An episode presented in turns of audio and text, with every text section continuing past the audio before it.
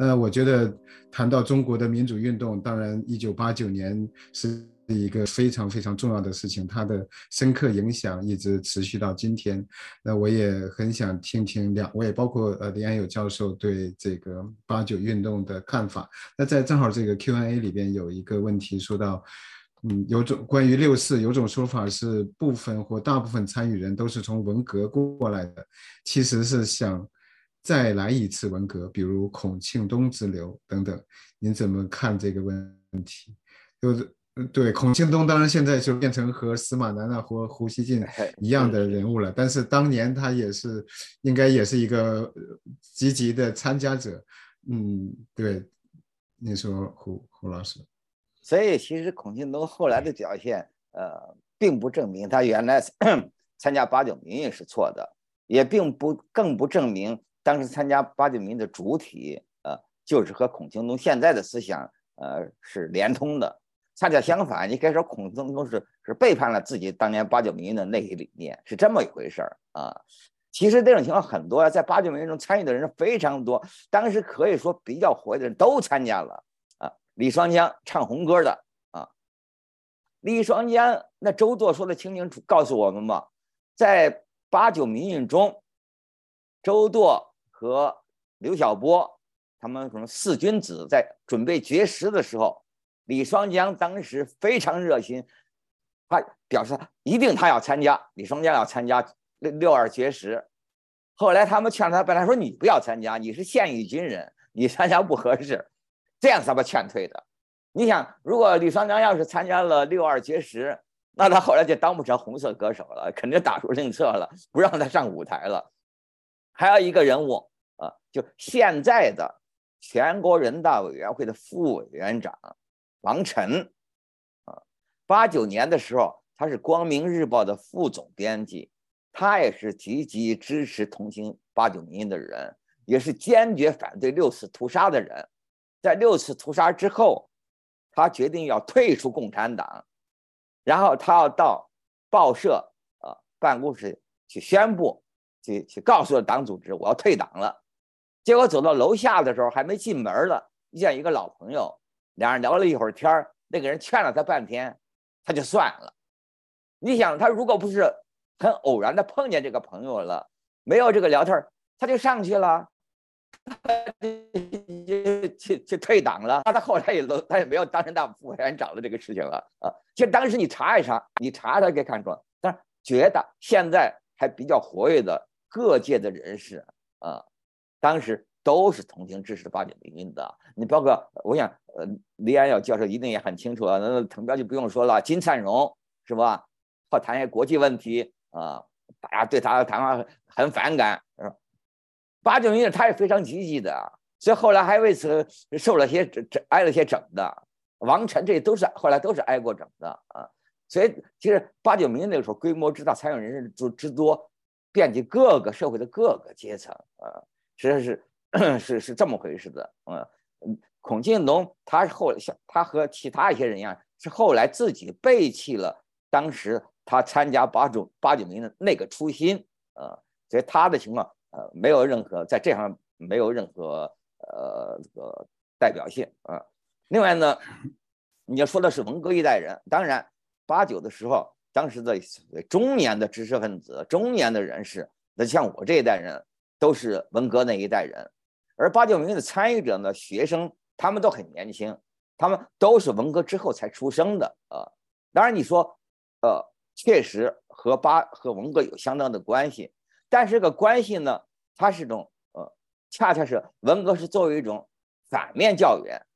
是这是作为一种教训来吸取的。所以现在大家就像谈经济改革，大家都谈得很清楚了，没有文革就没有改革呀，就文革就起，你文革搞得整个国家那么贫穷，啊，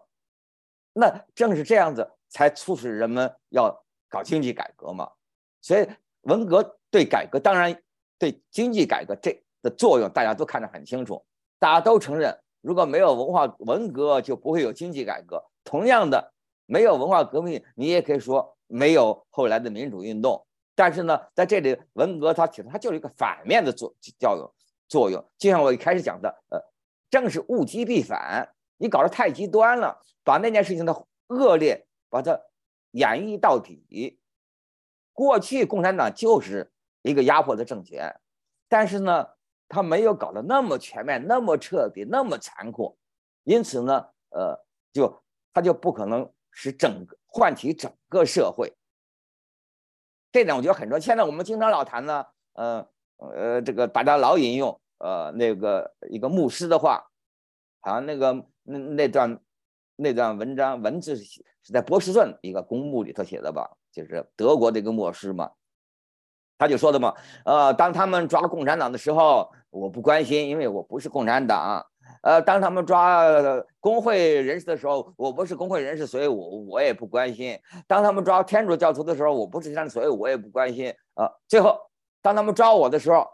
就没有人能替我说话了。呃，这就说明一个问题啊，就是呃，如果一种专制，呃，他只压迫少数人，相当一些人觉得和自己没有关系，他不会很关心的。如果一个专制搞得这么恶劣，他把所有人都压迫了。这就可能激起整个社会的觉醒啊，所以在这个意义上讲，文革它完全是扮演了一个这个反面，促成人们自由民主意识的萌生和对自由民主争取的这种愿望的。好，那我知道连友教授一会儿要要提前离开，那我也很想听一听您对。一九八九年的天安门民主运动，包括六四屠杀，它对中国政治社会的影响有什么看法？以及它对国际政治的影响？我们知道天安门后天安门发生之后不久，就有柏林墙的倒塌，有苏联阵营的垮台等等。那在很大程度上。北京发生的事情，中国在一九八九年发生的事情，它也影响到了国际秩序。嗯，请啊，对，OK，因为时间的限制，我先呃非常简单的回答你你第二个问题，就是说天安门广场的这个国际的影响。我自己认为，呃，虽然是天安门广场呃先呃先先这个发生。后来是苏联解体发生，但是我并不认为这个是因为中国的事情而东欧和苏联的事情发生。我认为他们是为内在的因素而发生。这个是一个非常简单的回答。那么第一个问题是说，天安门呃这个六四事事件对国内的影响，我把这个问题换过来向胡平提问，就是胡平说。物极必反。那么现在，因为天安门广场的镇压之后，我们可以说慢慢无极，就是说这个镇压天安门镇压，后来一直到习近平，因为因为这个中央，因为邓小平认为天呃这个学运是向这个一党呃一党制挑战之后。呃，九十年代呃这个我们呢现在的世纪，好像这个共产党的压制越来越急，所以我们可以说五级。那么，能不能提问这个逼反这个现象什么时候会发生？就是在六四之后，呃，因为其实这个中共的对这个压制，它的程度上。那还是比文革要低，要低很多啊，要低很多。呃，那另外一些很多人呢，他在别的方面的活动空间，那比起毛时代那都有了很大的扩展啊。这就使得很多人呢，他对于专制的压迫缺少切肤之痛，同时他又有恐惧，因此呢，这就是六四之后这么三十几年，很多人那个民众的参与程度、参与数量。会降低啊，而这些这些年来，习近平上台以来啊，做的走的那么远，所以很多人把它称为总加速师，就是他强化了他的压这个制度的压迫性，因此呢，它造成了比江湖时代更多人的不满。呃，在这个意义上讲呢，它倒成了反面，促进人们觉醒、促进人们抗争的一个。提供了这么一种可能性。呃，你包括这次我们谈到了什么呃什么白纸行动，呃，还有这个李文由二零二零年二月六号由于李文亮去世引起的那场呃很有规模的网上的要求言论自由的这个这个这个活动，那就和你习近平你自己的做法有有很直接的关系嘛。那你就拿白纸行动来说，白纸行动的发生，大家都觉得很突然，是吧？因为这怎么，其实想想呢，也不算很突然，因为在此之前我们就已经看到，你搞了三年的清零，搞得那么严厉，很多地方人都受不了了，很多地方都在和警察打架，和白衣大大白呃呃在争吵，甚至还有肢体冲突，呃，而这里它问题在于呢，这个清零它和别的运动不一样。别的运动，它总是，呃，精心的选取打击对象，他挑着一些人打击的，而一般人呢，就没有受到他的影响。而你这个清零，你搞严严厉的风控，是所有人都受到压制，不管你是什么人，不管你是呃五毛也好，你是反贼也好。你你你你你身份很高也好，你身份很低也好，只要你在这个地区，所有人都受了严厉的风控，你每个人都感到不自在，每个人都感到很别扭，他就形成一种很特殊的小气候。你参加过运动的人，你就知道，嗯，运动搞不搞得起来，能不能有很多人站出来走上街头，你的小气候是很重要的，就你周围人怎么想是很重要的，嗯。如果你的周围人跟你想的不一样，哪怕你知道有你想法的人在全国很多很多，但是他们就是分散在全国各地的，具体到你这个小环境，你周围的人根本对你事儿不关心，那么你就不大有勇气，你就不太敢站出来。反过来，如果你觉得你的左邻右舍不分青红皂白，不管张呃男女老少，都和你一样，对有个事情特别的不满。啊，大家都在骂，都在说，都在发牢骚，你就比较勇敢，你就想，你就觉得你不孤单，你就认为我站出来，别人也会站出来。那么，所以白纸星他是在这个背景之下，因为你搞了三年多的清零，你想把谁都憋得很难受嘛，谁都受不了了嘛。啊，这个时候他就敢于站出来，而且他知道我这儿站出来，因为全国都都是封零啊，我这个地儿站出来，我相信别的人也会站出来啊。所以你这个这个民主运动能不能成规模？除了一些少数发起人，他自己不顾这一切，他就要站出来。但是有没有别人响应是很重要的。而我们做很多事情呢，我们常常事先就要考虑，呃，我们做一件事情，别人会不会响应？别人会不会站出来和我一起做？如果你先就估计到我做了一件事情，别人都不理我，没有人会参加我，你先就你就不敢做了，你发现自己很孤立。反过来，如果你知道你做一件事情，我站出来，别人也会站出来，很多人都会站出来，你就比较胆壮，你就敢当第一个。嗯，自然自然，这个他这个白天恰恰就造成这么种情况嘛。你想三年，我们在海外你没有感觉呀？你想你要在国内三年，哎呀，你要当个大学生，三年连同学都没见过啊！你要小孩子，那三年一直憋在家里头，那父母那整个生活状态，那那那那都可那都可以想象的了啊！这憋得多难受，在这种情况之下，呃，他有的人他当然就会站出来，而且就一呼百应，而且只要人一多，呃，人的胆儿就壮了啊。那么有些政治性的口他就敢提了，尽管参加白纸行动的大部分群众没有提出政治诉求，提出政治诉求人很少，嗯，嗯，但是呢，那少数之所以敢提，他也是看到人多，而且知道大家。同仇敌忾有同同样的情绪，所以至少他在那种，他不一定以为别人会有很多人响应他的号口号啊，我喊要习近平下台，他不一定想别人会跟着我喊，但是他知道我喊了，别人不会反不会反感，别人能够接受，他那个小气候就是那个气候啊，所以他这个小，你看为什么在中国啊，大型的成规模的民众运动往往发生在大学。就是因为大学生他他们住在一起嘛，他们